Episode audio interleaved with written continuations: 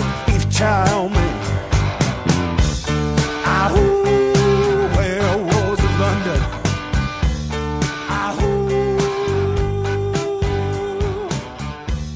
Ahoo, where was London? Ahoo, you hear him howling around your kitchen door. Hello and welcome to the 90 Minute Cynic podcast. I am your host, as always, Chris Gallagher, and I'm joined, uh, I'm being double teamed at this point. Uh, no pun, in, is there a pun there? Is that a pun?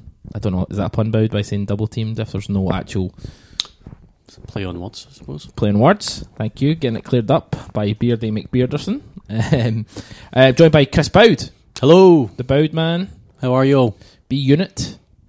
Bunnet. How are you feeling? We, we mentioned your illness last week. Have you recovered fully? Yeah, I am 88% recovered on Eight- the mend. 88 miles per hour. Mm-hmm. That's a thing from a film. 1988, and we've got year. we've got uh, we've got Sir Manbot, Chris Sermanni, um, the the bright spark, the light of the ninety minute cynic podcast. Comrades Armani. Comrade Sermanni, how are you?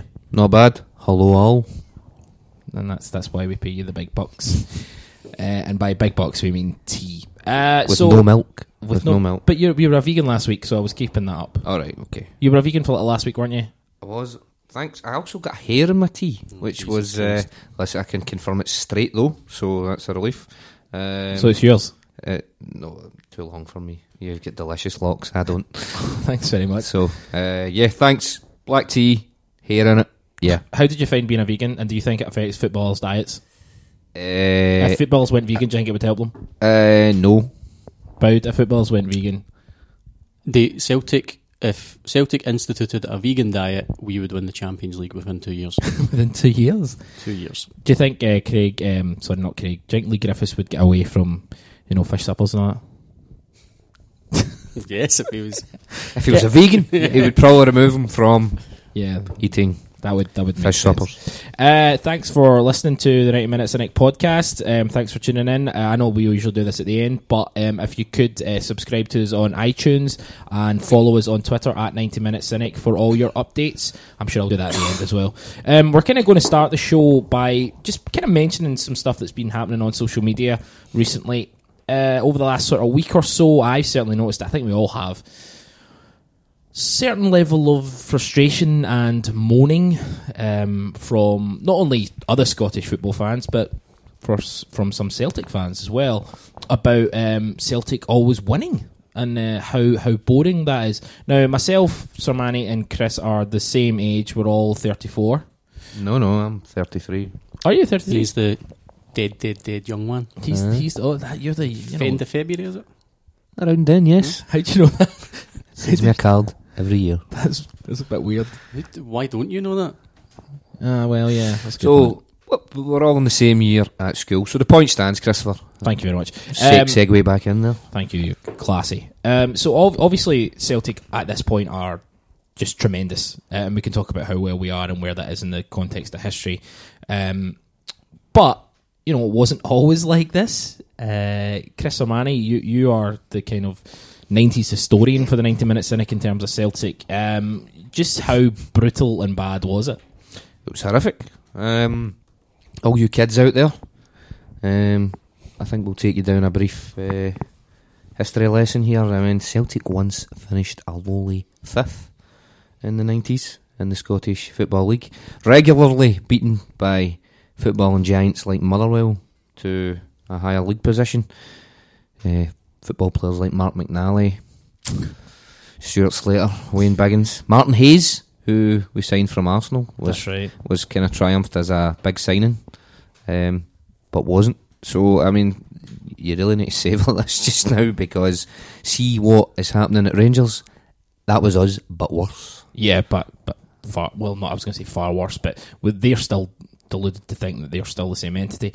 Um, but you know, we talk about highlights and lowlights of you know like this season, highlights and lowlights of that era. What would what would have been uh, Oh, we can. There's plenty of fucking lowlights, frankly, but yeah, the, for me, the biggest one, that could- w- w- as soon as you said it, the first thing I thought of was the, the League Cup final. yeah, Um, Raith Rovers. Raith Rovers, yes. uh, thought we were going to win a trophy. Uh, no, but see, that's it though. I thought we were going to win a trophy. yeah, and this was huge. Yes, it would have been our first in five years at the time. Yeah, um, and it would have given uh, Paul McStay as captain a trophy, which Yeah. uh, is as horrible as that period was. One of the best players that's ever worn the hoops. yeah, Uh, agreed. absolutely deserved it and uh, was robbed by us being shite. I, By Gordon Marshall. Yeah, I think he was. I think he was. Aye, yeah, that, that was a terrible final. Do you remember that final? hmm I was there. Um, what sticks in my mind was Marshall um, spilling the ball just That's right. Yeah, before the end, and it was almost. What I also remember is I was sitting in the the Broomloan stand, excuse me, at Ibrox, and they had the the screens up, and um, I don't know at what point in the first if it was before the game or, or something, but. Before the game had started, or if it was- it just started, I can't quite remember. They flashed up "Congratulations, Raith Rovers."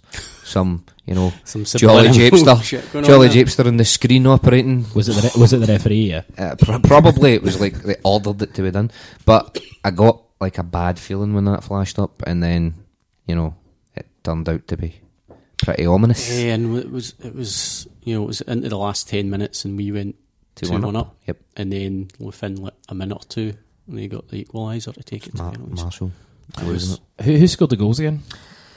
Charlie Nicholas got the second. Walker. That's right. aye. Walker, I think, got the first. Uh, did Crawford score for them? Just check. Stevie, Stevie boy. Uh, Yeah. Crawford and uh, Dalziel. Oh, Gordon da- oh. Dalziel. And Charlie Nicholas. Gordon at Dial, right? You know, it's actually you're just a playing words, right? Oh, he doesn't. He's an idiot. Sorry, Dalziel. Dalziel. Gordon. There's a Z in there. I'm going to say it. You don't. You don't get a lot of opportunity to use a Z. It's an excellent point. So you should have just changed his name. Uh, Chris, what was a kind of highlight for you at that time? Um, my well, thinking back to the dark old days of the nineties, probably a two 0 win at Ibrox where Collins and McStay scored. Um, I think that was the game where Collins scored one of his two Predator free kicks, Oh, the Predator free kicks. and McStay's goal was Peter Grant at the edge of the box. Kind of underplayed the pass. If you watch it back, I think he, you know he underplayed it a bit. McStay drove it with his right foot into the bottom corner. Um, Yeah. he also had an almost identical shot in the same game and uh, came off back off the post. Um, we didn't win at Ibrox until Lubo scored after that. I That's think right. that was 94. And I don't think it was until the 3 0 game where Lubo scored twice that we beat them again at Ibrox. So that was that was a, a, a rare bright spot a bright spot in the, the mid 90s for us. Yeah, I mean that's the thing, and you know we're not talking to. I'm sure there's people listening who are in our age group and can ab- Yeah. absolutely remember it. Um, I'm sure that there might be younger, younger, younger kids. I mean, Louis, for example, you know he wasn't Yeah. really around at that point, so he doesn't necessarily know as much pain. I'm, everyone knows Celtic pain. There's no doubt about it, but as much pain as, as there was over such a prolonged period of time. What, what age is Keith? Keith is uh, Keith's the same age as us. Is he? Yeah. Uh, I thought he was a wee bit younger. But aye, of course, Louis. I mean, I don't. What age is Louis? Louis 24. So he would have been. Aye, He'd have been coming into um, things when it was the O'Neill era. yeah. Oh, jeez, man, he's had it pretty easy then, has he not? Aye. Any, anyone who's coming into the Neil area has had it easy. Or what we lost the league on the last day of the season. You know, it's you know against a team of the Rangers that that were completely you know money money pumped into them that they didn't even have. You know, cheating their way through it. So absolutely, there's no doubt that you know if if if you were if your era was the Neil era, if that's what you remember being a kid, then God, it just as you said there, the fact that Don't know they're born. Don't know their bomb. I know- Because literally, I mean, I'm- I've got just the, trying to put it I've got, context. I've got the the vaguest memories of the, the centenary year. I kind of yeah, vaguely, me too. but then that's it. So the, the starting off point for us really is Rangers nine in a row, which is brutal. I, I, I, it's funny you say that. I went in the centenary year with my dad, not every week, but quite regularly because my dad couldn't get me and my sister watched, so we, we went along. So it's the same. I've got memories of going then, coming back down Kilmarnock Road. There's a you know bus in front of me. The Celtic fans know we're going to win the league. But the first game that I can remember most of the game was the 1990 Scottish Cup final when Aberdeen beat us. Yeah, that's right. So, although you've got same as you, you've got these vague memories of before that. Once I started to be able to kind of take games in and remember them, we were shit. So, um, I think our generation have got this. You know, people Chip of on our age, we've got this. Not, it's not a chip. It's, It's- it's, yeah. a badge of honour. Aye, because yeah. it's like We supported us in our darkest hour. and I'm Yeah, sure son. there's a, a few older people who say there've been darker hours, but Well, no, I, not not really, Yeah. not really. not I mean, for a, sus- a sustained period. think about it like so well actually the funny thing is my dad talks about the early 60s late 50s and early 60s and how terrible celtic were then before Stein came in um, obviously never as bad as what it was but you think about the 60s the 70s you know the 80s um, you know leading up to the late 80s as you say kind of and then obviously the, 90s that period is just is something firstly that no one should ever ever forget.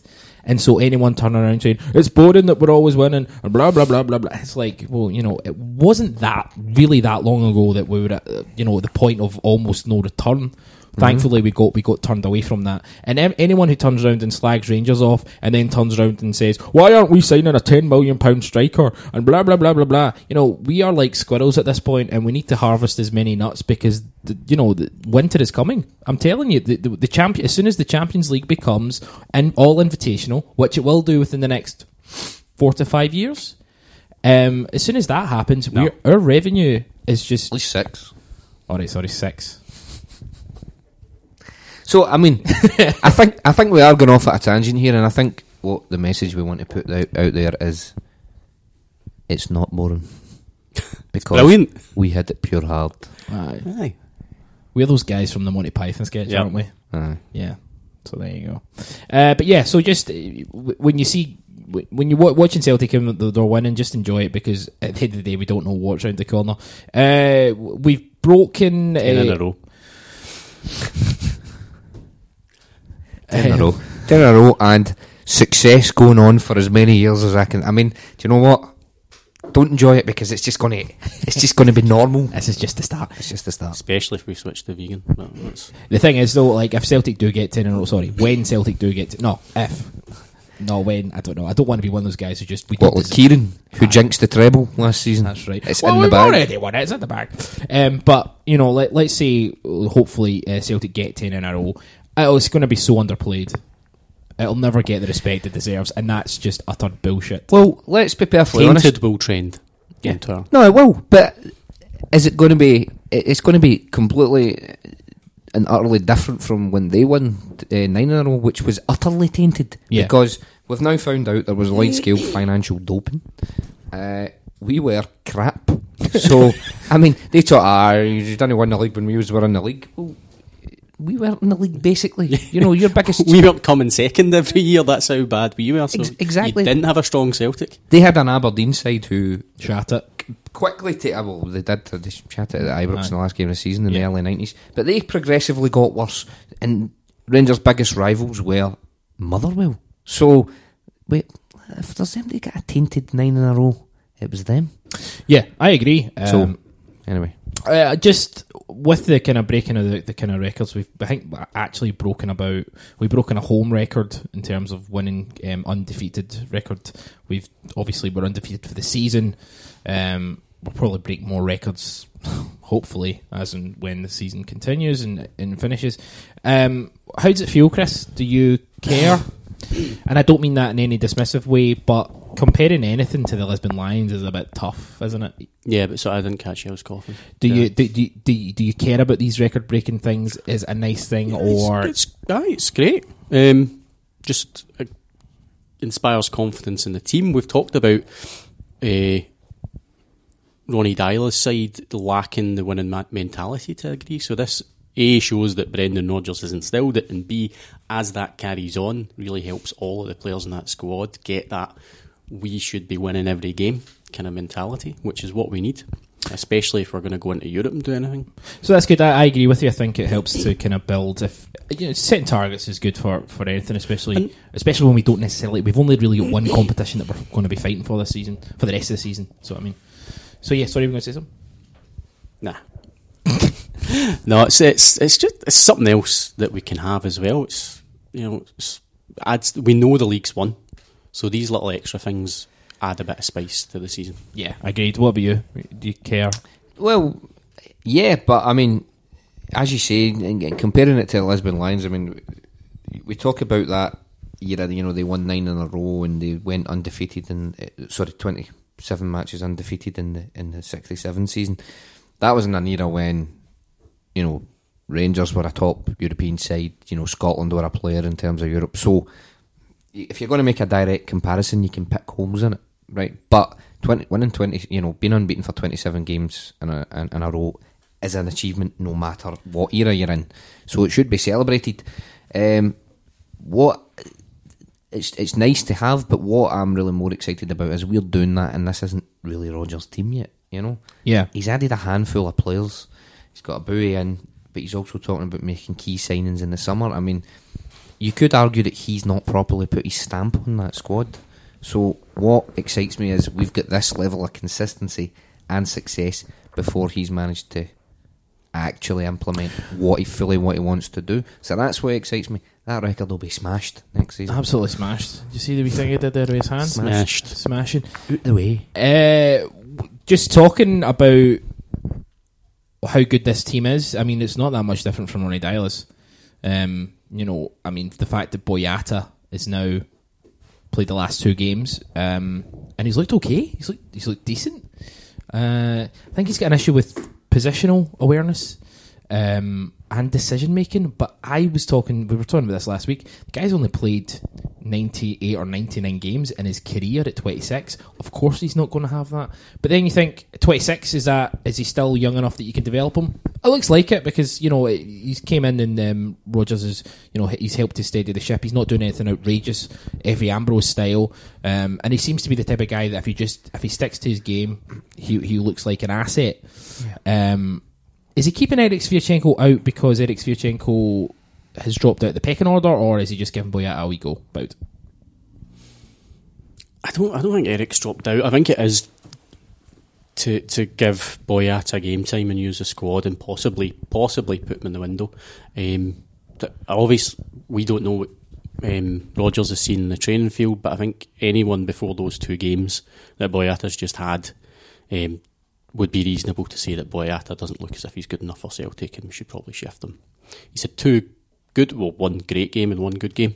Um, and yeah, hopefully he can go on and develop and be part of that, that squad, or we can make some money off him. But I don't think we can yet say, "Aye, Boyata's great," or "Boy- "Boyata's good enough." He's had two decent games. Before that, he was making a lot of mistakes when he got chances. Aye, what are you?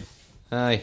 Well, one of the games he played was against Albion Rovers, so you really can't judge him on that. Um, and then he's came in, St Johnstone and Hearts. But neither of them particularly placed him under a great deal of pressure. So, well, St Johnstone more so than Hearts, but uh, he's done well. But, you know, one swallow doesn't make a summer. Yeah, it's an old saying. Yeah, So I've used that. Um, Two in a bush. two, two in a bush. Two in a bush. Yeah, Um, Swallowing bush. This is yeah, about getting political. aye. don't know, is he political? So as as uh, Chris says, um, basically you you need to wait and see that if he's going to be able to play a part. The big test will be next season if he you know he played a part and he got a game in Europe. Right now, what he's done in the last three games is came in and, and said, "Look, I can play a part at domestic level," uh, and that's a positive. Um, but I'm no, I'm, I'm not subscribing to this. Or like you know. Rodgers can turn anybody into a player, you know. Yeah, he- he's, he's done yeah. that. I think we need to cool it on that. But you can't fail to be pleased on how he's played in the last few games. Yeah, I mean, as you say though, I think we're, we're at a situation where we're so far ahead of teams in terms of um, energy levels and and what what Rodgers made a really good point about the players' openness uh, for tactical movement and how how when when he gives tactical um, sort of uh, plans and advice. Uh, the players eat it up. He mentioned Stuart Armstrong being being absolutely one of them. So, with all due respect, I, I don't mean this disrespectfully, but we've got smarter players. We get players with more energy, and of course, we're always going to. That's obviously going to stand out. I mean, the game against Hearts, um, we looked ordinary in the first half. Well, ordinary is the wrong that because we didn't look ordinary, but we just looked lethargic. You were at the game, Chris. Thoughts? I th- I thought the first half performance was pretty poor, to be honest. Um, are people too scared to criticise Rodgers? Well, I, I think because when you when you go on a run like this and you win so many games, and the fact that we've dropped only two points in the league all season, any criticism by is then uh, a lot of times faced with cries of "Oh, what more do you want?" Aye, yeah. But it's I will do that, and I think a lot of us will do that. But it's not intended to be anything other than constructive. Yeah.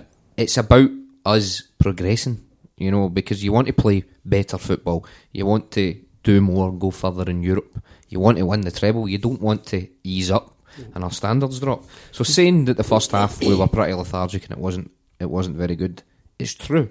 It's not a criticism of how this team's played over the season. And I think it's important to keep doing that because quickly, if you go into a monotonous routine, you know, the team isn't going to develop the way they should, and also, um, you know, fans aren't going to enjoy it. It become one of the biggest problems in the last few years is going to Celtic Park for a lot of people has been a chore. And you don't want that because under Rodgers, people have been really excited about going to the stadium. And if we st- we're not going to play like Barcelona or whatever in every game, but you don't want to get in a routine where we're always just churning out wins. And if performances aren't as good as they have been, I don't think it's unfair to say, look, you know, we have been digging out the wins and that's fine, but you know, step up a bit. What are your thoughts on uh, Sir Manny's anti-Celtic dig there?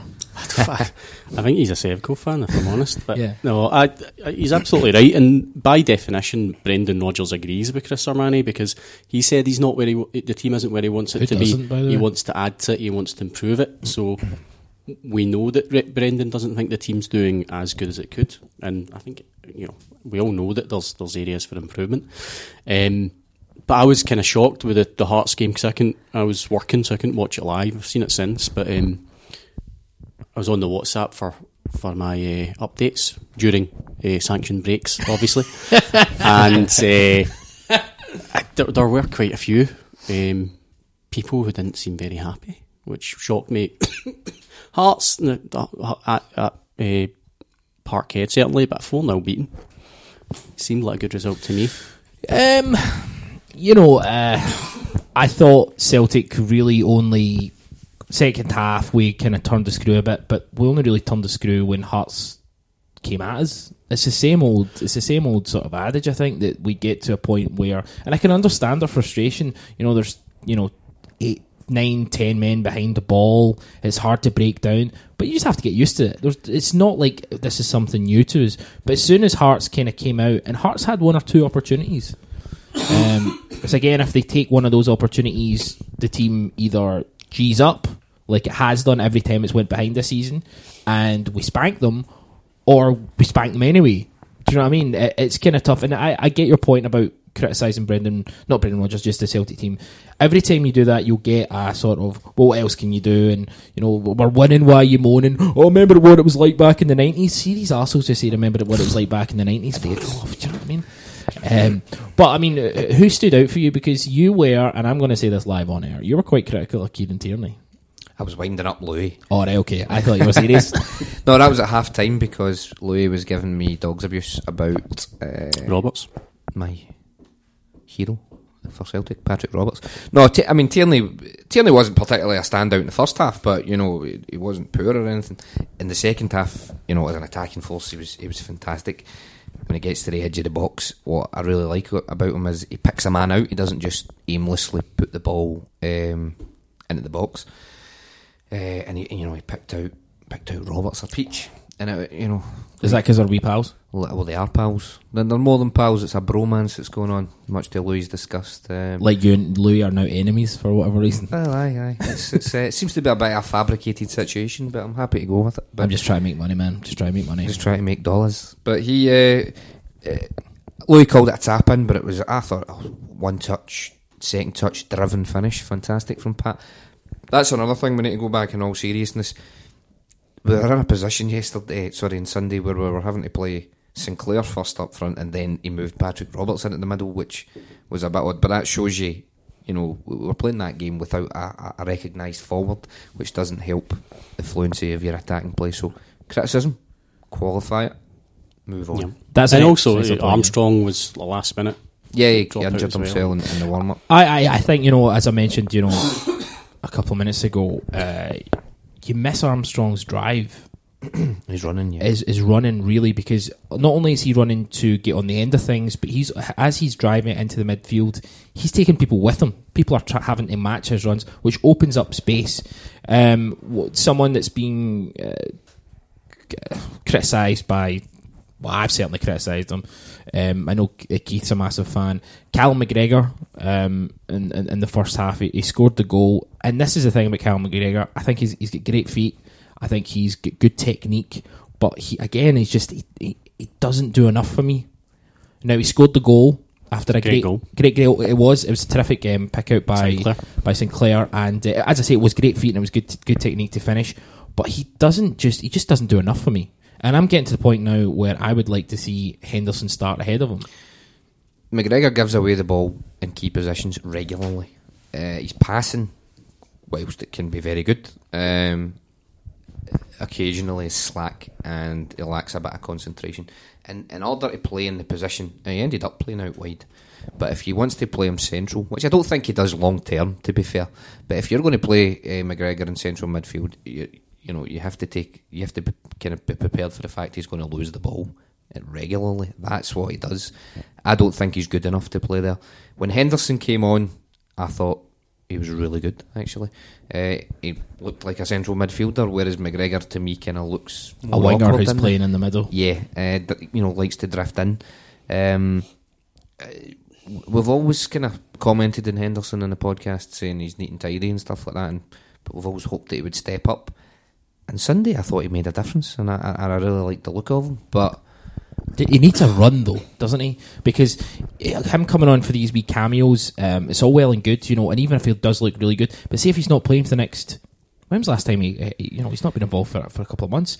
So you know, he brings him on in the cha- the Champions League against Borussia Mönchengladbach. He plays well in that game. He's had small cameos throughout, um, but he needs at this age, he needs to be playing every week or taking part every week. Yeah, and I think the, the Celtic fans agree with you because he, he came on as a sub on Sunday in the 67th minute and they all get their mobile phones out and did lights for him. So it was a big sign of support for Henderson there. Did, did you just say the Celtic fans agree with you? yes. That's weird. Um, Yes. what, what was it? I You, mean, you've it was not. a great joke. it was. Um, fair enough. But you know, we've not really got. You've not been on for a couple a couple of weeks. But Henderson, is he just a, a player we want to make it more than he will make it? And that's not to say in it that he's good enough or not. It's just I don't think you can say it. He, he, he does look neat and tidy, as we like to say. yeah. Uh, but he he needs that run. So he, just like I was saying with Boyata, we can't really say whether he's good enough or not. Um, uh, Henderson definitely is in that situation. I would like to see Henderson play more, as you're saying. Um, I don't maybe agree with you on McGregor as much. I do think McGregor's got something for us domestically. Certainly wouldn't want him in the middle of midfield in Europe, uh, but Or against Borussia Mönchengladbach away. uh, Oh, yes, yeah, ma- he missed a Lord, ah, people make mistakes. Lots of people make mistakes. People, aye. People- Just- you just made a People mistake there. You just made a conversation error. That's a thing. That's that. Aye, but I'd like to see Henderson get a wee run of games and But see, uh, my my point is that you know we've actually strengthened in midfield. We've brought in a Bowie, who you'd be looking for him to kind of get bedded in before the Champions League. Brown's not going to be dropped. Uh, well, he, Brown might be dropped at some point. You know, you know, t- towards the end of the season, but he's never really going to be dropped consistently. Um, Armstrong's there. I, I just, I honestly don't think, I don't see a place for Henderson. I want there to be a place for Henderson, but you know, you know, Bitton's still there as well. Is he going to play ahead of? Is he going to play ahead of McGregor? Doesn't look like it. Is, and McGregor's probably not going to play ahead of Bitton, considering Bitton's been the most But used. that's where I would say there is space for him maybe to get games because McGregor and Bitton will start the odd game, and I would prefer Henderson probably starting where they're starting. So you you would like Henderson to be your first choice substitute from a midfield perspective? Yeah, but we've got if we're if we're talking about central midfield, we've really got Brown and Armstrong in there. You would like to see Bowie starting to get embedded. Then we're talking. Then you've got Tom Rogic. Wee Tam. well, See, we've got a lot of players for three. We've got a lot of players for three positions. Well, actually, having said that, as we as we've mentioned before, Rogic is kind of irreplaceable unless you play um, Patrick Roberts in there. But moving forward, obviously Roberts isn't going to be there next season. Not obviously. no. not obviously, Shut up! not obviously. Look, look at your wee face.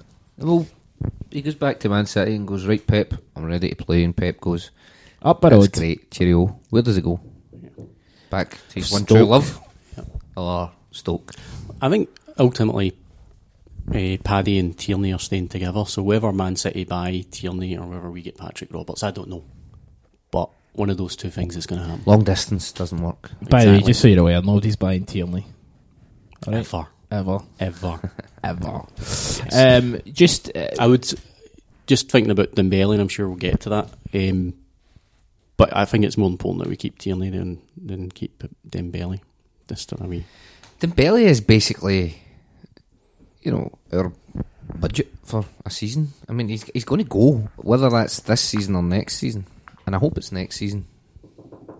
But he's Uh, not. He, we, we- nobody thinks that Dembele is going to play for us for ten seasons, do they? Five seasons even. um, I was hoping we would get him all of this season, all of next season, and then he would go basically not this summer but next summer. I That, that think would be the World Cup. I I think he's probably going to go this summer. yeah, the amount of interest that's there in January makes you think that Um, it's been reported in uh, sorry to interrupt but um, uh, Michael Chapman at NUFC underscore monkey um, he's tweeted as uh, get French football Chelsea had a 35 million proposal for Moussa Dembele rejected by Celtic early this afternoon. Um, they're actually quite a good resource. Um, they tend to not tweet you know rumours or anything so again as you know Celtic are probably not going to confirm it but that's interesting 35 million quid Chris is he worth 35 million quid He's worth whatever end he's willing to pay for him. lovely Del boy. I mean, it is the truth. Um, especially with the English market. Uh, is Andy Carroll a thirty-five million pound player? Of course he isn't. But it, you know, at that time there was a club looking for a striker, and they had to pay over the odds for him. Well, if that's true? What's really uh, reassuring is that we are not going to be lowballed on an offer for the guy.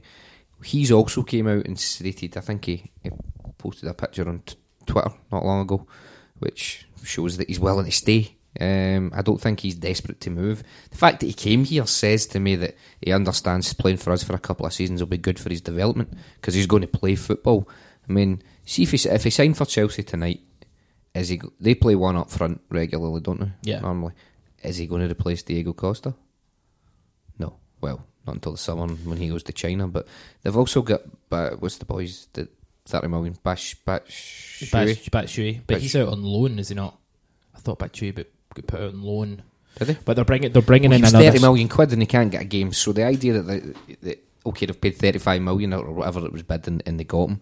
The idea that he's going to go down there and play is in no way guaranteed. So he's no daft. He's going to pure heavy stay and play. Um, I, I no, I think I think you're 100 percent right. I I think the issue with here's the thing: if you look at a guy like uh, oh, it's Newcastle striker who signed for Chelsea, Demba Ba. right? Demba Ba, Demba Ba rattled the goals in in the Premier League, absolutely rattled them in. Or Wilfried Bony from Yeah. Manchester City, rattled the goals in for for Swansea. Bona. Big Bonarino. Um, as soon as they signed, we all knew that they weren't going to play. Yep. They must have known that they weren't going to play, uh, but they signed anyway. Um, and it stalled their career, and to an extent, Demba Ba never really recovered. Wilfried Bony's what he got got his move to. Well, he's still at Man City, but he's been on loan again. It just stalls people's careers. Um, Moussa Dembele needs to like Henderson. Moussa Dembele's still only twenty. He's still developing. Needs, Moussa Dembele needs to play now. As Hopefully soon as, Sinclair will be having a wee word in his ear. Ex- no, that's a perfect point. I hope Sinclair has a word to everybody going, ah, no, shite, don't go, mate, don't go, shite. um, but the, th- the thing is, though, I mean, if Mr. Dembele, if we'd offered 25, 30 million pounds for Mr. Dembele, I would, I would obviously, I'd take it. The issue, when he leaves, I don't really care about him. I don't mean that with any sort of uh, coldness, but as soon as a player leaves Celtic, good luck. Thanks for giving us your time. You've made us some money. Terrific. But if he goes and he flops, I don't give a shit.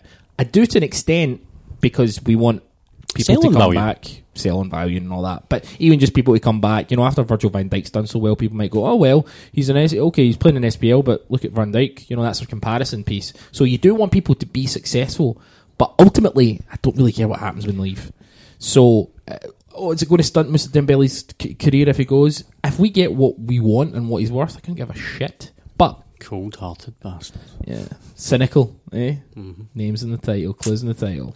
Jenky will go. Um, he's not going to go this window. You never know. We are recording at uh, seven fifty six. Um, England have until eleven o'clock. So I would be shocked that just the the the, the 35 million story that, that was rejected. I don't see how. I'd, I'd love to keep Dembele for another uh, year and a half, but if if we pay six hundred thousand pounds for a player and then get offered between thirty to forty million pounds six months later or half a season later, we have to accept it. There's not even a question there. Well, at the same time, if Celtic, uh, uh, according to this article um, on Get Football News France, um, Celtic have set an asking price of forty million quid and won't budge on it. Fucking mm. fair play. Fair enough. Fair, Fair play. enough. It's January. You can inflate your I, prices I- a little bit. I- in all seriousness, I have no Not that I believe no that's- idea where they're getting forty million quid, but I love it. I think it's brilliant from Celtic. It's terrific, and we're entitled to do whatever the hell we want. And he's our player. He's got he's on contract. Fair enough. Well, as you say, he is important. As much as we've, as much as we've won the league, we've still got a treble we're playing for. Yeah, and If if we sold Dembele and didn't have time to buy a replacement, then we've got one recognised striker. Who, if he gets injured, as Did much as on Sunday we played without a recognised striker, you know, we're trying to win a cup here. my, my only fear would be my big fear would be that a Virgil Van Dijk scenario. He plays in the qualifiers. He's mm. not fully committed, Yeah. and then we sell him anyway, and we don't have time to. The, the other danger is he breaks a leg. Yeah, no, that that's You it. just I lost mean, thirty-five million quid. yeah. I mean that that's the thing, but I don't think you can think like that. I don't see until he's That's sold. all I think. Like about life. Carry on. The green. Yeah, That's what Americans call money. rappers as well. Benjamins. Benjamins. Hip hop, I don't know if it's just hip hop artists, Chris, but we'll move on. hip hop. Uh, Just keep saying, just keep saying the name of a genre of music over and over again. Wu Tang Clan. Jazz music. fusion. Um, one more. Um, Prince. Is that hip hop? No, That's funk. no, it's a myriad of styles. All right, okay, here we go. He's about to go on that. Right, now. no, no. Nah. What was I saying? Aye, you need to until uh, look at him as a player. Just now, a player. He's not a commodity. But you know when it's clear that he wants to go, ho ho, he's a commodity. Let's jack the price up. But you can't you can't think about him possibly getting injured because we'll lose money. What you need to do is use him to the fullness of his ability just now. I mean, I mean, but, I mean, people could look at Larsson. Larsson was, you know, very much on the verge of joining Manchester United. Uh, According to all reports, I think he even can uh, confirmed that story. And then he broke his leg against Lyon. And Is that right? I didn't know that. yeah, yep. Pretty sure Ferguson definitely confirmed it in his autobiography. I think Larsson basically it was. It, I mean, a deal wasn't done, but it was going to happen. Pretty much, Larsson was going to go again. Couldn't really blame him considering that was pre O'Neill and it was how shit we were and everything. Um, but um, so yeah, I mean that Larsson broke his leg and then he went on to become a legend. I would never wish that on any player, even if it meant oh, if he breaks his leg and he stays for five years. No, I I wouldn't wish that on a on a player. So I, I think you're right, Chris. We, we need to focus on what he's doing for Celtic because it all changes when he wants to go. Yes. As soon as he Yeah. wants to go, the game is a bogey. There's nothing we can do about it. Player power in this, you know, it shifted from clubs having complete and utter control to that being broken and players having complete and utter control as opposed to having a sort of balance. As soon as a player wants to go, he's away. I mean, very, very, regu- rare, very rarely, you know, like what West Brom did with Berahino. He never really played for them again, did he? He signed for, um, That's what I was going to say. yeah, Who's he signed for? Stoke. Is it Stoke? Is it? someone shit? I'll check. But but you know he So ne- basically a sideways move after all that. yeah, he, but he never really um he never really played for them again. And if he did, he was never fully committed. So you can put a guy in the the what do you call it the the reserves, and you can you know not have his uh, you know come into his demands. But ultimately, they're always going to you know Ye- yes, Stoke say. Was it a free you went on? No, I searched for Berahino Stoke and it said, "Did you mean boring Stoke?" so yeah, yeah. Uh, he went for. Uh, let me just check. Uh, a lot of money. How much? Uh, I'm trying to get it. How much did they go for, Bride? I don't know, boring. Boring. He went for boring. I think it was 50 million quid for a guy who's just not very good.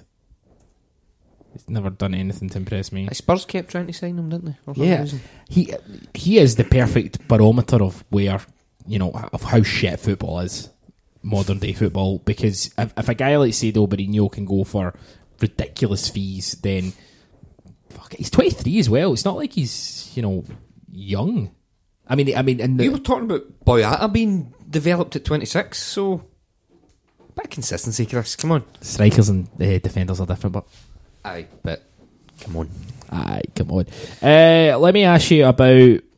Well, we can kind of look forward to Aberdeen in a second, but Craig Gordon, um, Chelsea had another bid for Craig Gordon. I'm going to go to Chris Boud because he's a, he's a Gordo fan, and he also had uh, about when Deila first came in before we signed Gordon. Or no, it was actually um, Lennon's last season. You said that Celtic should go for Gordon as the goalkeeper, and that's something you'd like to see. Uh, everyone mocked you. I didn't. I gave you a thumbs up because I'm a thumbs up. big Gordon fan as well. But you predicted it. Uh, how are you feeling about the, you know what's happened uh, with Gordon and these bids from Chelsea? It's it's a hard one. I I mean I, I, I absolutely don't believe we should sell him. Um, Four million for a player of his age. I don't know how much of a contract he's got left at this point. He's I'm got we've he's got six months left. That we've got a a year, year option. automatic. Yes, so that's right. so it's what Uh, eighteen months basically. Aye, so it is a lot of money, um, but it's yeah, it's not uh, quite the just seventy-seven percent of our revenues like the forty million for um, Dembele would be or whatever it is. Um, so I, I I would keep Gordon. I'm not confident with what we've got to back him up, and I'm not confident we'd be able to get somebody in on time to replace him. Did you just quote a Christian Wolf stat? I did, I did. You What know that that's likely to be made up. That's very true. What was the Um, stat? Seventy-seven percent of our turnover. Yeah, Fuck. Have a look and check. Pro- that one's probably true. Yeah, Uh, He does throw. He must throw fake ones in there just to keep people on their toes. Oh, not those there. But yeah, because he was saying the equivalent for Man U would be to get an offer of 296 million or something like that for a player. So um, it's a bit mental. Um, uh, well, well, aye, 77%, I was right. Uh, 40 million bid of Dembele uh, would be total income, 77% of the 2015-16 uh, year. Equivalent Man U receiving a 396 million pounds bid for a player. wow, that's really interesting. That says a lot It's- about. well, when they sold Ronaldo, they didn't get 396 million, did Who they? cares? Uh, Chris, you're quite critical of Gordon at times. Um, was that fair to say? There's a look of confusion on his face. Yeah, I have been, You have been, yeah. but not post De Vries. I haven't. I don't think. Um, what are your kind of thoughts on, on De Vries Gordon? makes the heart strong. That's not bad. That's not Sorry. bad. You know, keep keep chugging away at it. Um, uh, if the people in Holyrood could see us now, eh? Yeah, yeah, well, yeah. Anyway, Go on. um, Craig Gordon thoughts on well, just your thoughts on the bids and how you Yeah. would deal with it. Chelsea keep chugging away at those offers for Craig Listen. Gordon. See if we get me if we can pull this one off. Fantastic, fantastic. Um, well done. well done. Um, see if we're getting that kind of offer for him, and we had an adequate replacement, then it would be a no-brainer to take it. I mean, what, four million quid for a thirty-four-year-old. But it's a goalkeeper though. It's different, though, isn't it? Yeah, but I mean, what are you going to do to, to, to, to keep him, right? You're going to need to significantly up his wage. And what are you going to give him a four, three or four year deal? No, you're probably going to give him a two year deal, you're not. Oh, but he's looking for a long term deal because of the fact he was out the game for a certain period of time. However, we don't have an adequate replacement. Gordon's been very good since the De Vries debacle, uh, at the start of the season. uh, and What um, him as a person? Just Yep. De Vries. He's basically, ba- basically, aye, since he put him in, and he, well, let's quote a Christian stat.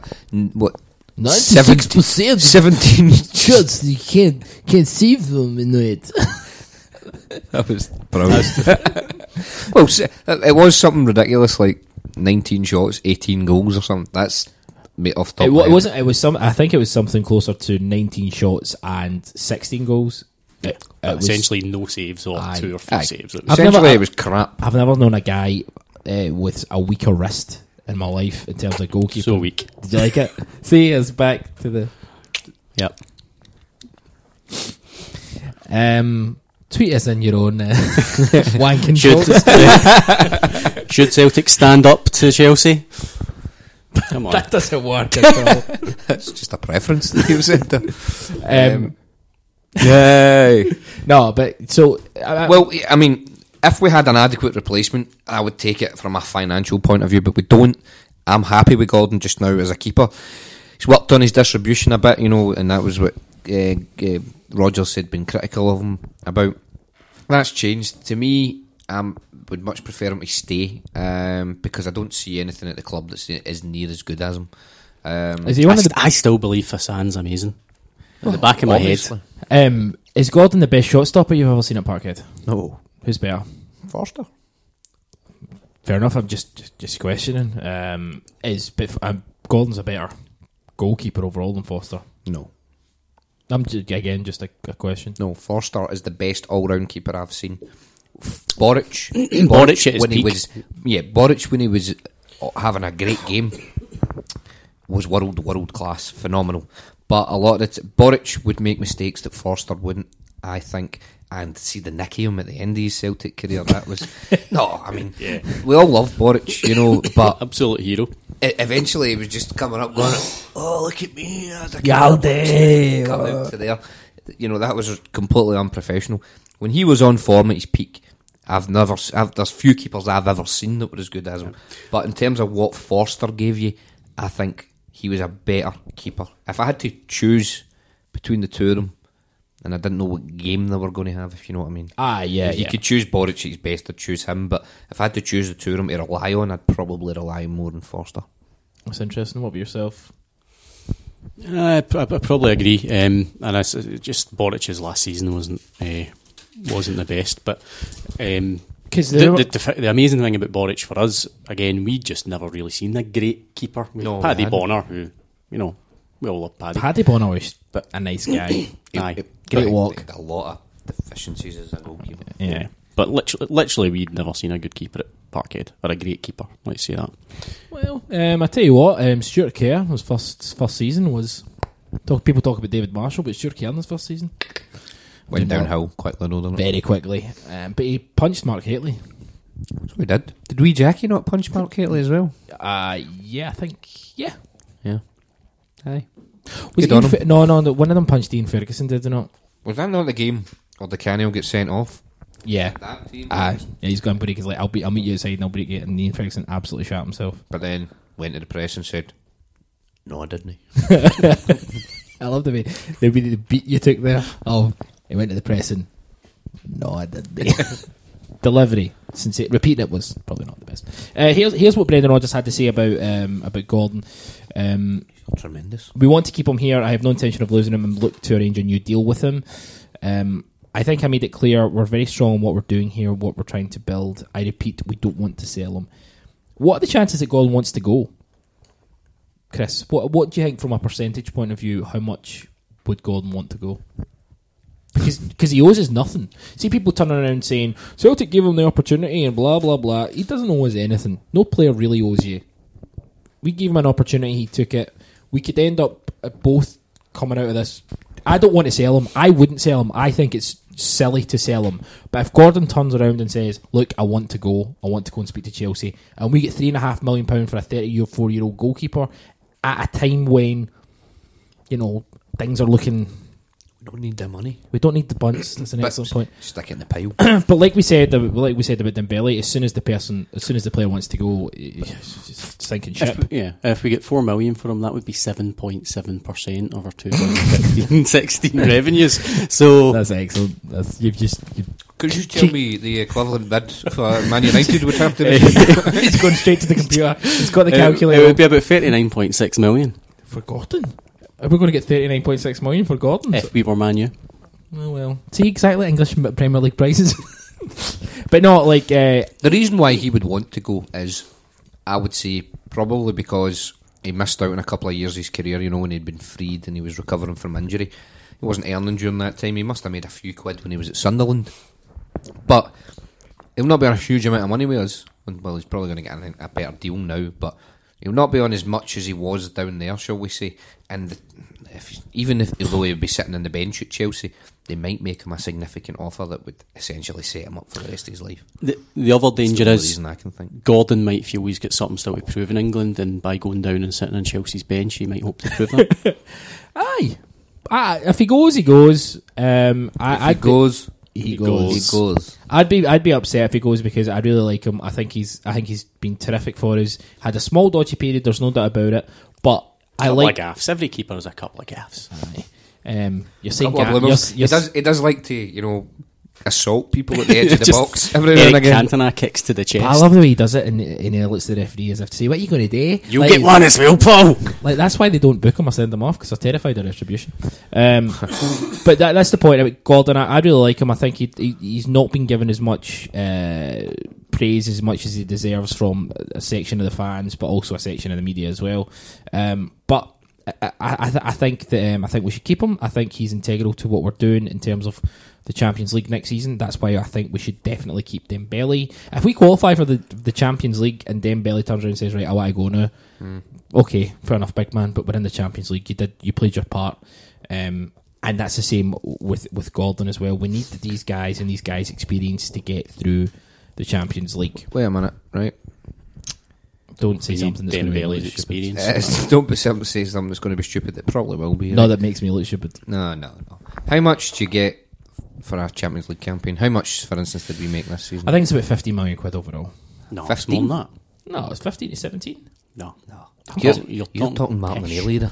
I think it, it was twenty. I think it's went up a wee bit. Plus, you get every Ticket point's sales, worth about three hundred thousand. Pie sales, Okay, flag sales, right. I don't deal with. scarf sales, shirt sales. Oh, that's up, Chris. You're a dickhead. Right. So let's say thirty million. Right. I'm saying thirty million. Right. We sold Dembele for 40. 45, I'm going to say, because it's went up. That's 75 million. Why don't we just buy Ronaldo and replace him? This is an excellent point. That's really. Not only is it well thought out, I think it's doable as well. That's what I like about it. No, obviously, I'm joking out there. But uh, Oh, really? Aye. aye. But what I'm saying is, he qualifies us for the Champions League. Okay, we're guaranteed 35 million. It's gone up since I last spoke. Um, basically, we're making a significant amount of money. It would be feasible that we could go out and buy an adequate replacement and still have a healthy profit. Um, yeah, I, I agree with you, but we could also go out and buy like a really good player. Hey, Would you want me to give you a name? No, I'm just saying we could though. Yeah. We could we could we could go and actually buy someone who we might not be able to buy. You know, maybe a couple of years ago because we've been such a strong financial position. Don't get me wrong, winter is coming. I still stick by that. But um, do you know what I mean? Would you take Wayne Rooney? No. Okay, it was just a question, Captain. Would you take Wayne Rooney? Uh, probably. Uh, in a fight, I mean. No, he's he's from Liverpool. I assume anyone who fights anyone from Liverpool is going to lose. You're from Glasgow. I know, but You're I'm, Govanhill. I'm not from Govanhill. I'm from Queens Park. Oh, all right, aye. And that's exactly. It's not that one you're trying to impress the birds with your, you know, likely lad attitude. I know we've moved on, but I think Gallagher was right about the Champions League money. No, he's no. No, no, no, no. I'm not having that. Get to me tweet in. UEFA website like his face, like his rat. absolutely disgusted. Uh, the allocation for the group stage, uh, you get 12.7 million euros. If you win, you get 1.5 With million. Brexit, that's 48 million. That is true. Uh, half a million euros per draw. Um, Ah, but you're giving this solely from, you need to factor in the ticket sales, yeah, The scarf So you're sales, getting more on that. the shirt Any sales, Aye. the flag sales. The sales. question was Pie how much did Celtic make from the Yeah. Champions League, and I, I, I was under the impression it was 15 to 17 million pound. What are you- I don't know why I'm the dickhead. I don't know why. We've got some questions. Um, Stephen Hughes Uh, and this is actually quite interesting. It kind of links up to what I was talking about. Evening, gents. Those be badges, the sales of those Sales of the badges. hats. hats, hats. hats, badge, and a scarf. I mean, that's yeah. Some, I've seen some of those big giant foam hands as well. Foam well. hands. Um, are they foam fingers? Aye. Well, foam hands. They are hands, That's aren't they? hands, See, Yeah. after you have a pie bound, well, a vegan pie, Mhm. do you not find yourself quite Which is thirsty? pastry. Parkhead. Aye, but you find yourself quite I thirsty. do. Quench. Your ginger sales, ginger bean juice, Capri Sun. a Capri. Sun sales. It's all adding up, Chris. It's all adding up. 15 to 17 million. Bit, a bit conservative, that estimate, if you ask me. I don't know where the aggression's coming from. I just said a number that I thought was true. A Um, bit Sev Corvin. That's uh, oh, don't, Aye. don't do that. Aye. Fucking hell. Uh, Stephen Hughes, at Stephen Hughes. Evening, gents. Uh, Griff and the Deer must be in the bad books to not make the bench ahead of Aitchison. What should we do about back uh, a striker backup? As far as I'm aware, Griffiths. This leads into what um, Mister Rodgers was saying about Griffiths. Um, I'll just read some of the quotes, and I want to get your opinions. Uh, he talked about because basically Griffiths was injured, and that's he got a calf injury, is why he's missed it. Um, and Rodgers went on to say, "What I've said to him is about making sure the talent is working talent, is a working talent." Because talent's not good enough on its own. You have to work at it, and it's a cycle. It's one where, when he's playing and fit, Lee's very good, but can still work harder in training. The problem is, if you're not getting the games, and you're, if you're not on quite on it in training, then you're losing fitness. But then the moment you're asked to come in and get up to speed, a real high tempo, intense game, the moments that are there for you to risk injury are far greater. What are you taking from that, Chris? What, Chris?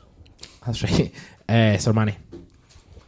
Um, I'd said to you I'd seen the video of it, and, and I think that the journalist was fed that question probably by, by Rogers. Rodgers.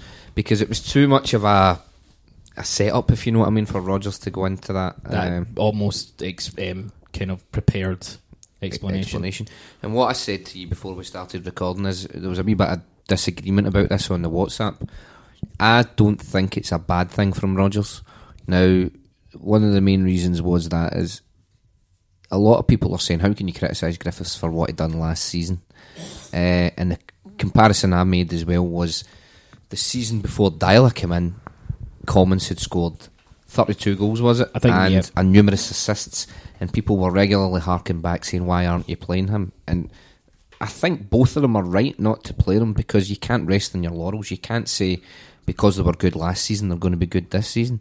Clearly, why we're better is Rodgers has got different standards, and no matter what he's done in the past, if if Griffiths isn't meeting them uh, t- for Rodgers, then he's absolutely right.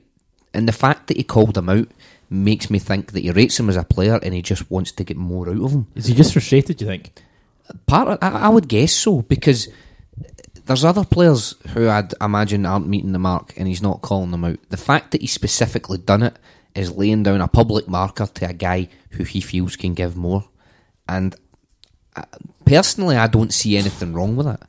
Um, I know other people disagree, but uh, you know, I think other people had said that he, he he stepped up to the plate when Deila asked him to. Well, see if he's not stepping up to the plate now because he scored forty goals last season. That's that's wrong. He needs to step up to the plate for the current manager as well, and I've got no problems with it.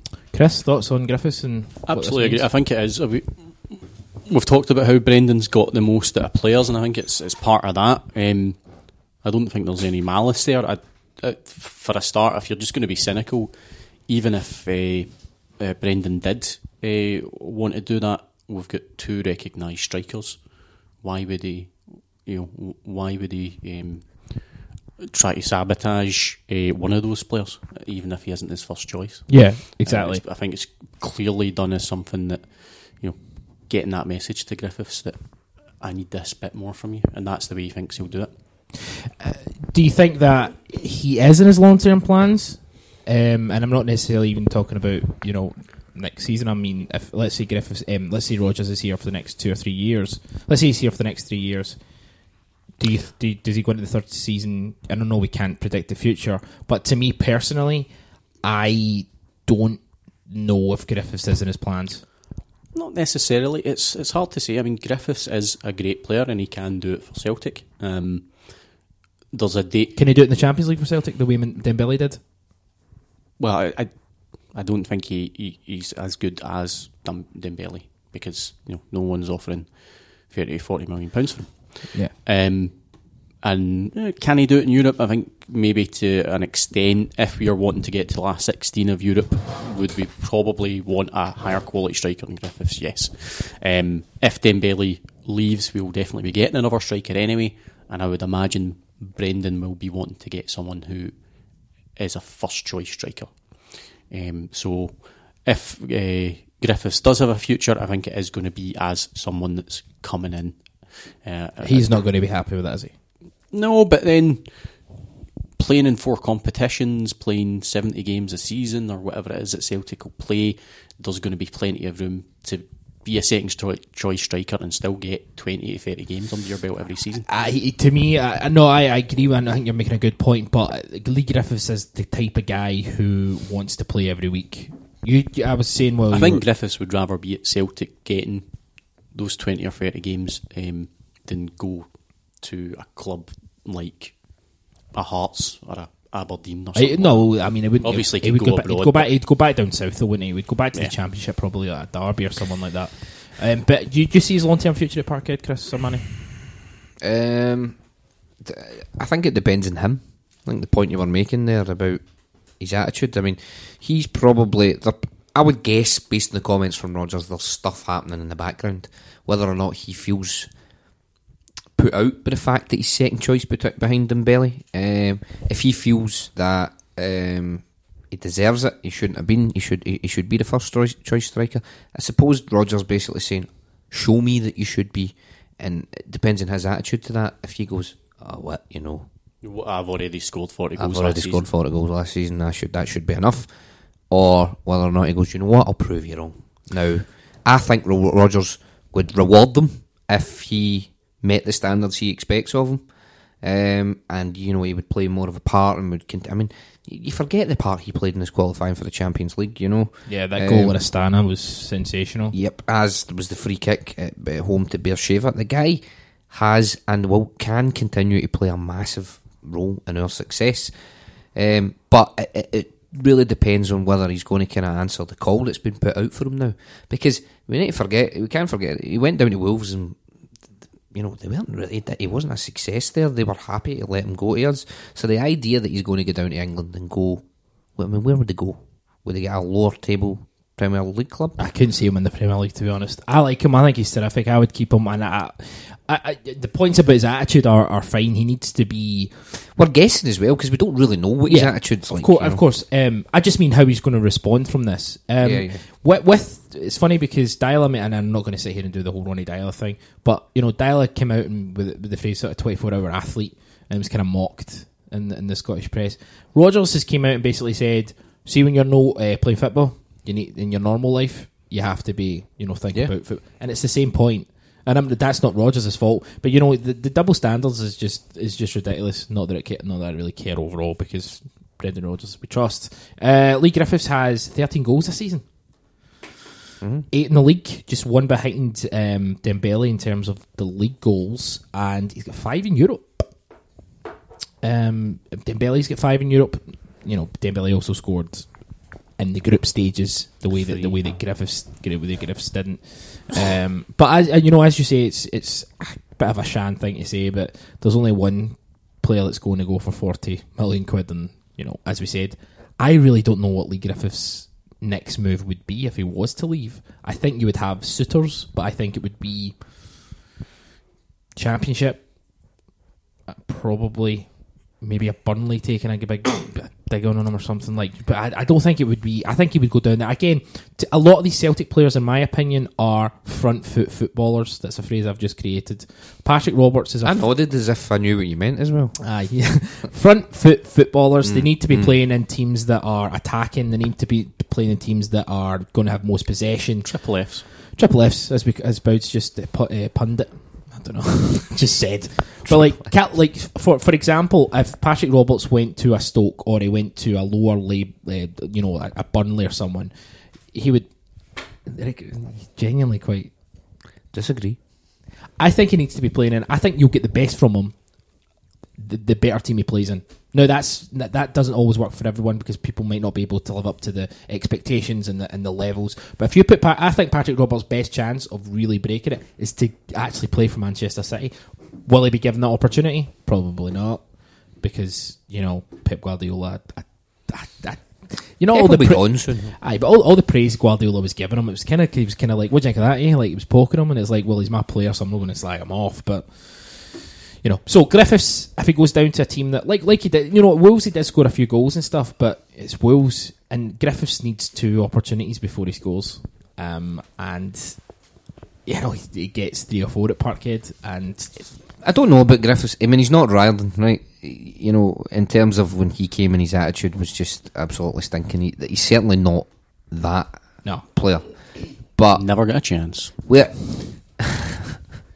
Um, but that Derek Riordan, never going to use him, never, never gonna use use him. him.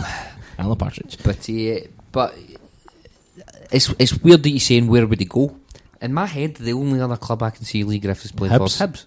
Now, He's not going to drop that much wages. no, no, he, he isn't. But uh, in my head, I don't see anywhere else for him to go. I mean, he's obviously a Hibs fan. I can see him playing for them again before the end of his career. Oh, no doubt about it. But the idea, w- I don't see him going to a Premier League club, as you say. And if he did, it would be, you know, Newly a newly promoted, promoted, yeah. or uh, championship. Yes, I could see him doing. But I also think that club, you know, clubs have seen he's been down there before. Is he going to do? Is he going to do it again? I've also seen a guy like Daryl Murphy tear the championship up. So the idea that Griffiths can't be a success at that level, Yeah, I'm not, is, not, isn't not, true. not saying but, that. I do, I do see, I, I see him being at Celtic for as long as he wants to be, and as long as he's meeting the standards Rodgers sets for him. So that didn't really answer much. So No. we'll just leave it at that. Watch this space. Um, uh, I'm going to come back to Boud with the actual uh, Stevens' actual point. Um, what should we do about backup strikers? Um, let's just say I'm going to put a scenario out there. Dembele leaves in the summer, so you've got Griffiths. Is Griffiths your backup? You bring someone else in as your number nine, and Griffiths is your backup, or do you say to Griffiths, "This is your opportunity, son"? Because we all thought Dembele was going to play this season, but we didn't. We thought Griffiths was going to be the, the, Yeah. the main man. And if Griffiths hadn't got injured, Yeah, it might be a different story. you know, it might be a completely different story. I think, well, the default is Griffiths is there, so he becomes our main man. However, as I've said, Brendan is looking to buy players that improve our team. So when he buys a new striker and he's got £40 million flush, he's going to go. Like he, he says these wee things, and then he looks for a wee reaction. Yeah. And then he, he did, I. Terrific. yeah, I'd- I, I would expect uh, Rodgers to try to buy a player that was better than Griffiths and was a, an adequate replacement for Dembele. But do you start Griffiths? Like, if, if, it comes to summer, do you just say to Griff- Griffiths isn't going to be happy if we sell Dembele? He's, he, he, in his opinion, I think he'll think, well, that's my jersey now until Yeah, someone at that else point we have one striker. I'm not going to include uh, Chifty because he's He's- I think he- he's not here anymore, really, um, for all intents and purposes. yeah. Uh, so I, of course, he's the number one striker at that point, but then it depends who we can get in. So you're looking at basically going through the season with two strikers, like even next season. I think we well. Un- un- unless- two until- strikers and a youngster, or three strikers. I think ultimately. So you saying we need to buy another Diddy to replace Shifty? Yes. you need a Diddy in the background. Um, what were your thoughts, uh, Chris? You were at the game on Aitchison. He won the penalty. I'm led to believe. Aitchison, yes. Um, he's 17, I, People believe. talking about that being a dive. I think he was theatrical as he went down, certainly, but he was fouled. I haven't seen the replay from behind the goal. I'm quite high up. I, I thought "Hmm, maybe we went down a bit easy, but I, I haven't seen it back, so I'll take your word for Guy it. kicks but- his foot. Teach, teach them young. That's what I say. uh, Get them in young. Um, what, how did he do? I mean, he was okay. Um, he looked lively. At that point, we were really in the ascendancy, so um, you know, it looked okay. But you can't really tell tell much from. I guess- I think he got the last ten minutes, didn't he? Yeah. Um, so I he- obviously he scored at the end of Yep. the last game of last season A under, belter. it was as well uh, under Deila. So he obviously seen something in him to give him his debut, and the fact that he's been brought in by Rodgers says that there's something there. So hopefully, as, as the league gets tied up, we see a wee bit more of him. Yeah, give him that opportunity. Um, Jamie Moore. Um, Griffiths is raging the last 10 games on Aitchison. With the pod having, and he's done inverted commas, written off Brown and Boyata previously, do you think we have judged some players too quickly? And is there hope for the likes of GMS, Shifty, etc.? Can Brendan make anyone a player? I'm going to come to you, Chris, straight away because that's pretty much something you said. We need to kind of rein in a little bit at the start of the pod. No, he can't. Um, if he managed to make a player out of Mackay-Steven, sorry, That's okay. sorry, sorry, out of Mackay-Steven, Shifty, or Efe Ambrose, then you know I think we need to send uh, some DNA of Brendan Rodgers to the Vatican to see if they can approve a miracle. Because let's be perfectly honest, day three are crap. Start the beautification process now. I, I think you should be able to skip a couple of. Um, see if you can get Also- Efe Ambrose to perform at any sort of level. Uh, what what Pope was, Franco. what was that? What I was upset about there was if we can get some uh, get any some of his DNA, can we not just ask him for some? It's like you're I- I- I- snidely going to try and I don't know. I actually got muddled up in the point I was making, and uh, I don't know if you send DNA to the Vatican for I don't think uh, do. sainthood approval. But Um, do you think we were quick to write off uh, Brown and Boyata? Brown, put my hands up. Yep, I put my hands up as well. Um, Um, he's been absolutely He, he, stupendous. he, he can pretend that he's always been on the Pretend- Brown I have up up until the semi final last season where I absolutely slated him because I was angry and emotional. And I'm sorry, Scott. okay, I'm sorry. he's chugging along Um, in the Brown train. I am full steam ahead. Uh, Full head of steam. A full head of steam. The heads, I don't know what's. it's- Yeah, it's. Um, oh, about. oh, Jesus. Wood. Right now. Aye, Scott Brown I never wrote off until the semi final, and I think that was fine. I, in response to the question, I don't think we write players off soon enough. I think there's more of them. I've, I'm still not sold on Dembele, if I'm honest. I think there's a little bit too much. Let's calm down. Let's see how good he really I is. think you do. What? I think what you do is you think, I'm going to create a wee niche for myself here. Aye. You pick a player who's performing well, and if they slip one time, you go, see, Like who? One example. Van Dijk and Sviatchenko. No, no, no. Van Dijk, Boom. Sve- Sviatchenko. I have. I held my hands up last week and I said that he's improved. At the start of the season, he had very dodgy moments. There's no doubt about that. But I have said he's improved um, as the seasons went on. Van Dijk, uh, yeah, I think he was. I, I, I, never quite got what other people saw in Van Dijk. I think he consistently made mistakes. I see what was there from a potential point of view, but I never. I never really liked Van Dijk, so that's I just I didn't like the guy. And I don't mean the guy personally. I just mean I, I- there was something about him that, that arrogance of the Dutch arrogance of being a centre half, and well, he's a prick. nah, I don't. I don't. I don't have anything against him, Just something about him. but you know, you know, sometimes you just don't take to a player. It happens all the time. For Even you? uh, style of play, aye, for me, aye. But what are your thoughts on Patrick Roberts? so man, he's um, he's a Ukrainian, aye. Why? why Let's you just think let- that let's I'm just gonna wait to see what he says. anti-Roberts? I think Roberts is great. He's not Louis. He's not clueless like Louis. Um, Chris, can I uh, take over the hosting for a second? What Boom. do you think of Patrick Roberts? Um, I think Patrick Roberts is the most exciting footballer I've seen at Parkhead since Moravcik.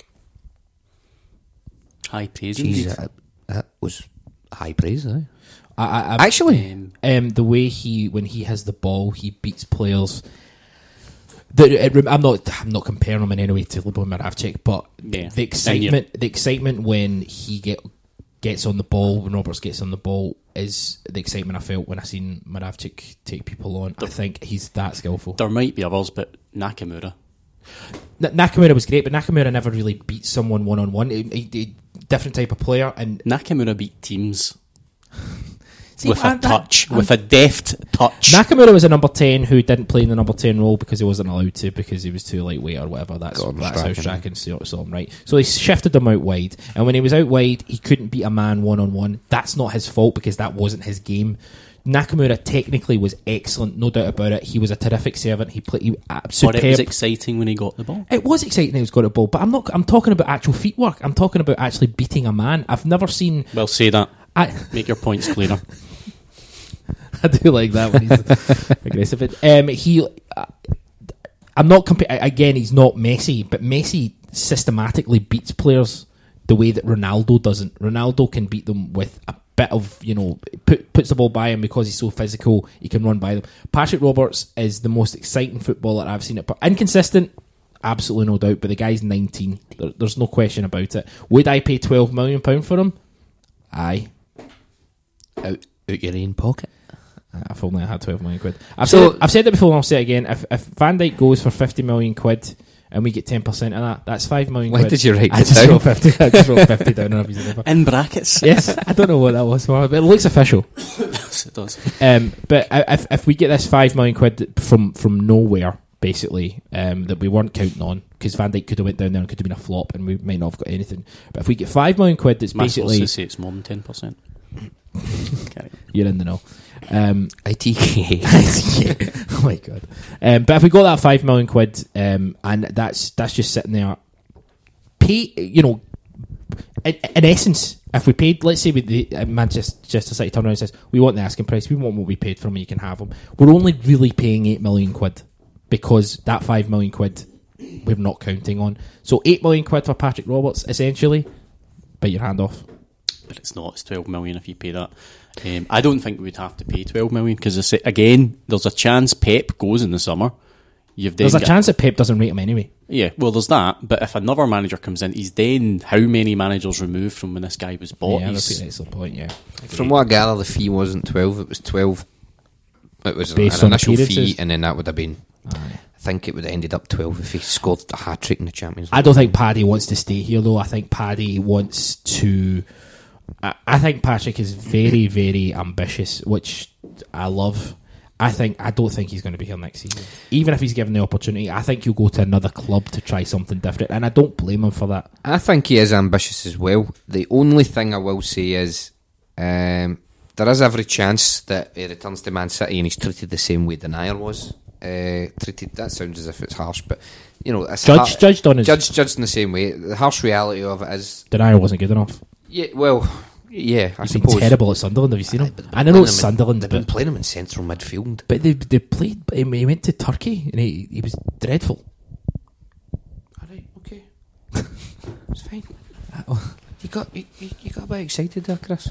Sorry. Anyway, there's every chance that he goes down there and they don't want him. That you're talking about ambition. There is every possibility that he'll go And he'll go go Spain. back up there. Well, goes. Who's going to want him though? That's the thing. No, no. It depends on what his options are. Say he gets the choice to go and play at, for another English Premier League club. Say, like, let's not even say Stoke. Let's say Everton. Let's just say Everton. That's about as high as I think he would go just now, based on his reputation. Does he go there knowing that the best he's going to do is maybe qualify for a Europa League place? Which looks less and less unlikely considering the top five are really cementing. Of course. Or he comes here with the knowledge that he'll get another year of Champions League football or whatever, and you can rhyme the players off who now who've moved on down into England after performing for us at a certain level. Coming to us for another year if Man City don't want him, I don't think lacks ambition, personally. But No, but it's I not get about- what you mean. Aye. I, I just think that um, you know if he gets the opportunity to you know as you say, let's say it's Swansea, right? Swansea are a team who no, maybe Swansea may not be in the league next year, but let, let's say a team like Everton, right? Everton come in and they say, you know, we- we'll take Patrick Roberts for a year. Celtic come in for him, and he turn, he, he, he- you know, we can see that Everton are going to struggle. But then Sevilla come in, and I'm not saying Sevilla would, but let's just say Sevilla come in and say, why don't you come to Spain? Or Valencia, Right, well. or someone like that, someone who aren't necessarily going to be, you know, the challenge Barcelona or Real Madrid. Don't necessarily have to win every week, but you know, you're in Spain, you'll develop a certain a new, a new sort of style, the style that may actually suit him. I think he would go there. If only Celtic come in for him, then I think we get. If if, if Man City say we want to put you on loan for a, another season, no doubt we want to put you on loan, and only Celtic come in, obviously that that would be terrific. But I think other people are going to come in from now, and that's where I, I, I don't think he's going to be here next season, unfortunately. But I'm happy, and that's what I'm seeing when people turn around and say, "Why are we playing him?" Because he's brilliant. Is that not what you want? You don't want to see the best players. We know, oh, we're not developing our own players. James Forrest again against Hearts. What? Why? He's, you know, he, he's a guy who we, we saw Brown and we saw Forrest doing so well at the start of the season. And you, Sermanni, you're the you're the one who said one of them's going to revert back to type. Did I? Yeah, or maybe it was me. No, it was me. Sounds like a Sermanni It kind of does thing. sound like because it's quite it's quite it's on point, but it's still snidey. You said it. Actually. Aye, aye, well, but no, like, um, and you know, Scott Brown has been superb, um, no doubt about it, and he's had a high level of consistency. Wouldn't accept any less than 40 million for him. Ah, exactly. Um, but Sc- Forrest is kind of dropped. Some people like, well, you know, we, we need to be developing our own players. Who? Who? Who? Who do you develop? Who, who's who's sitting on the sidelines from a winger perspective? Um, yeah, they are. They're Marks and Spencer's uh, fruity flapjacks from Christian Wolf from the other week. Um, if Marks and Spencer's want to send us some free ones, Still fresh. it's unbelievable. And the, the box has been opened. But anyway, so my, my point is, um, Yeah, when, when people- basically GMS. yeah, who's not? He's who doesn't have a future at Celtic. He just doesn't. Um, unfortunately for him. But yeah, uh, we're, we're wrapping up here um, at this point. Aberdeen game um, Oh yeah, on Wednesday. a Celtic podcast. We've got a game tomorrow, and we're wrapping up. Let's talk about the Aberdeen game. Well, it, it's just Bad hosting, Chris. I mean, Chris, do Wouldn't agree? have happened under me. No, it wouldn't. no, not a There would lot. have been a strict regime. To be fair, There would have been a bit of slackness Yeah. for Bants. yeah, to, But to be it fair, wouldn't be this sprawling mess that we've done tonight. nothing happens under you, Boud. Um, Nah, I, I, I like to I like to be the bottom. Power bottom, mind. Jesus, But, uh, there you go. Uh, actually, we've got other questions. I'm going to go. Yeah, fuck the Aberdeen game. Frankly, um, Celtic will win. uh, I Celtic are win. I, Three one. the, the the point about the Aberdeen game was um, if this was last season, you'd be like, "Oh, it's the Aberdeen game on uh, on Wednesday," and you'd be very g'd up about it. But Aberdeen have been so poor, and this season it's it's not They this- have. I think it's. They're definitely they've been poorer, um, but I think it's uh, emphasised by the fact that we've been better. But uh, so they- the gap's bigger, obviously. Yeah, I mean Aberdeen, and that's what we're, we're, we're talking about. Aberdeen seemed to um, like bottle it last season. Last season, not against us because they actually played pretty well. This this game last season where we lost really put in doubt whether we were going to, you know, not necessarily win the league, but you know, I think I cut it down to a point last season. At this point, um, whereas now, and it's not to do with the gap. Um, it's not to do with the fact that because I love what no matter what I get excited for every Celtic game, but obviously last season with Aberdeen because it wasn't necessarily that Aberdeen were challenges. It's just that we get a really hard game against them. Whereas tomorrow, I'm not worried really Well, about. still, we've still got all those absentees. We still um, Dembele's going to be missing. Griffiths. Armstrong supposedly. Griffiths. is Armstrong missing tomorrow as well? Yeah, uh, Rogic uh, and the boy Abu he still can't play. Is is is Rogic injured? I'd assume so. Yeah, because he's He just Australia Day was there and he had a bit much and go on. that was that's really it. Got a baby. Uh, what's your um, prediction for the Aberdeen game tomorrow? Three one. So is it That's what I just said. He said, "Listen up." Boud? Um, four 0 No, it wouldn't be four 0 It'll be two 0 What's your prediction, Chris? Uh, I think Celtic will. Uh, I think. I think we actually will concede, but I think it'll be three one. I think you've kind of nailed it. Um, couple of last kind of questions. We all thought it was three one. I just went for something different, Chris. Uh, Shonzil, Shonzilio, um, is there any point in selling Dembele for megabucks before we qualify for the Champions League? Surely that is the number one priority. Well, that's the kind of fear, isn't it? That um, we sell him be- before the Champions League qualifiers, or even you know if there's a lot of kind of media hype and a lot of bids for him during the Champions League qualifiers because they're stretched out over a couple of weeks. So you'd want to keep him before before the end of the window, at least. Ideally, ideally. Yeah. Um, I mean, I'm not, as I said, not in a rush to sell the guy. I imagine if we don't qualify for the Champions League, you know, he'll kind of walk onto the team bus and there'll be a trapdoor that takes him into a taxi to drive him to sign for anybody. That sounds unbelievable. Uh, uh, to anybody? Jesus. We've not qualified for the Champions League. Who wants him? That's what Peter Law will say. Um, Greenock Morton have their best season ever. it's funny. Uh, Paul Carling at the Paul Carling. Pretty nice cameo from Big Henderson on Sunday. Um, also, did we see Bitton's? Was it Bitton's best performance this season? I'd say so. I thought Bitton was, was very very good. It was all right. eh? Solid, but it's no saying much. It's a bit shady.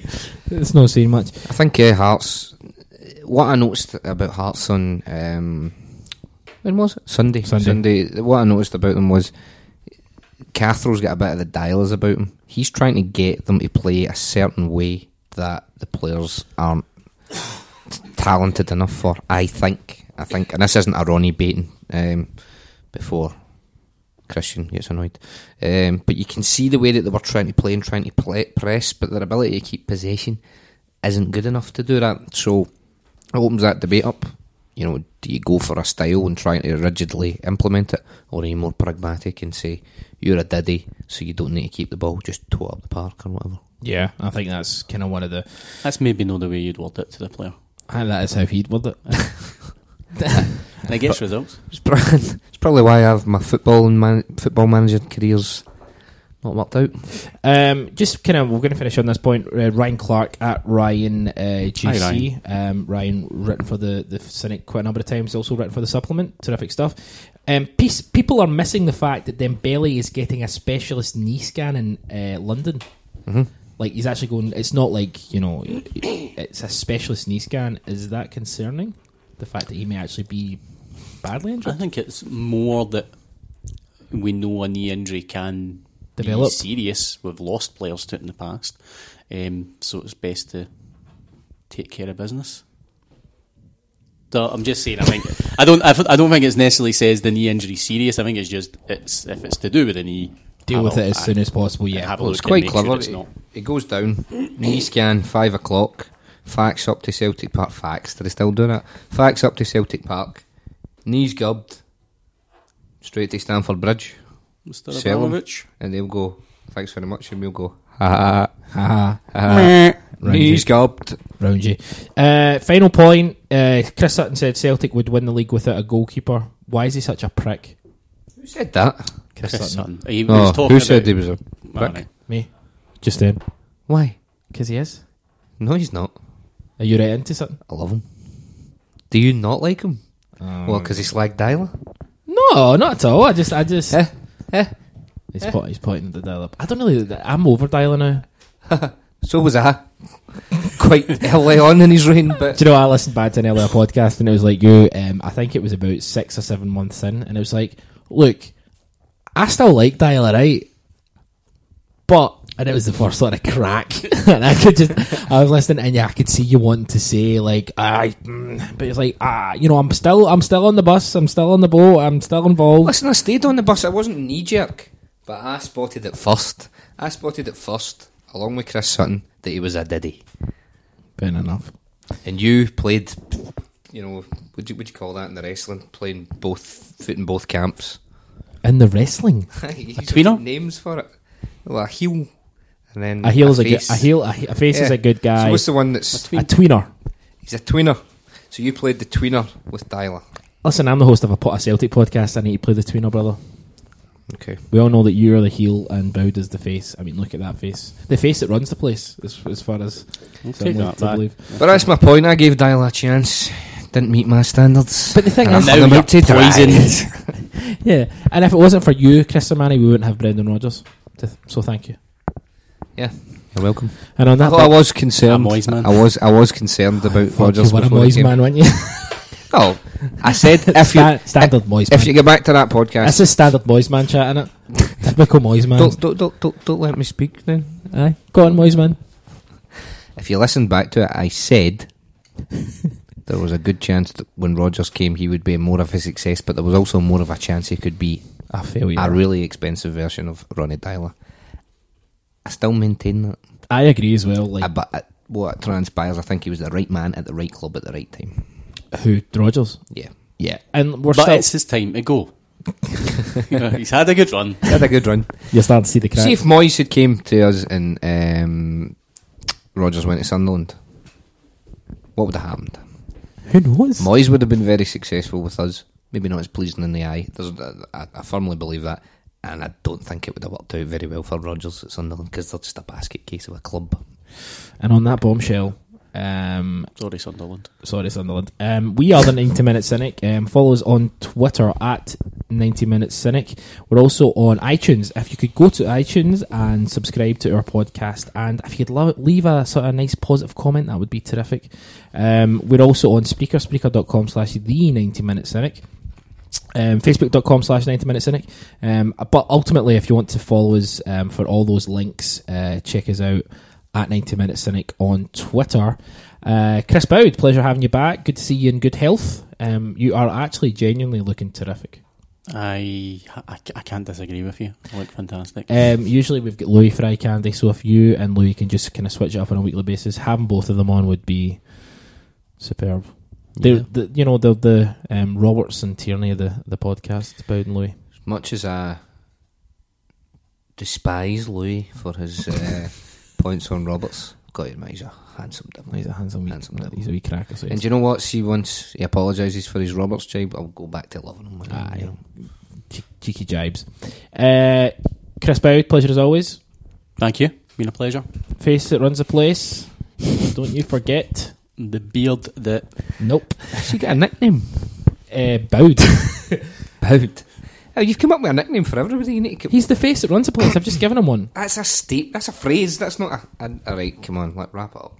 Uh, Moise Man. Moise man. is that right? Pleasure. Pleasure to see you, Moise Man. Um, Solidarity, Davy. yep. You're going to beat the drop. Uh, as always, it's a pleasure, Sir Manbot. Thanks for having me on. I have been Chris Gallagher. I am still Chris Gallagher. Um, but we are the 90 Minutes Cynic, and we'll speak to you down the road.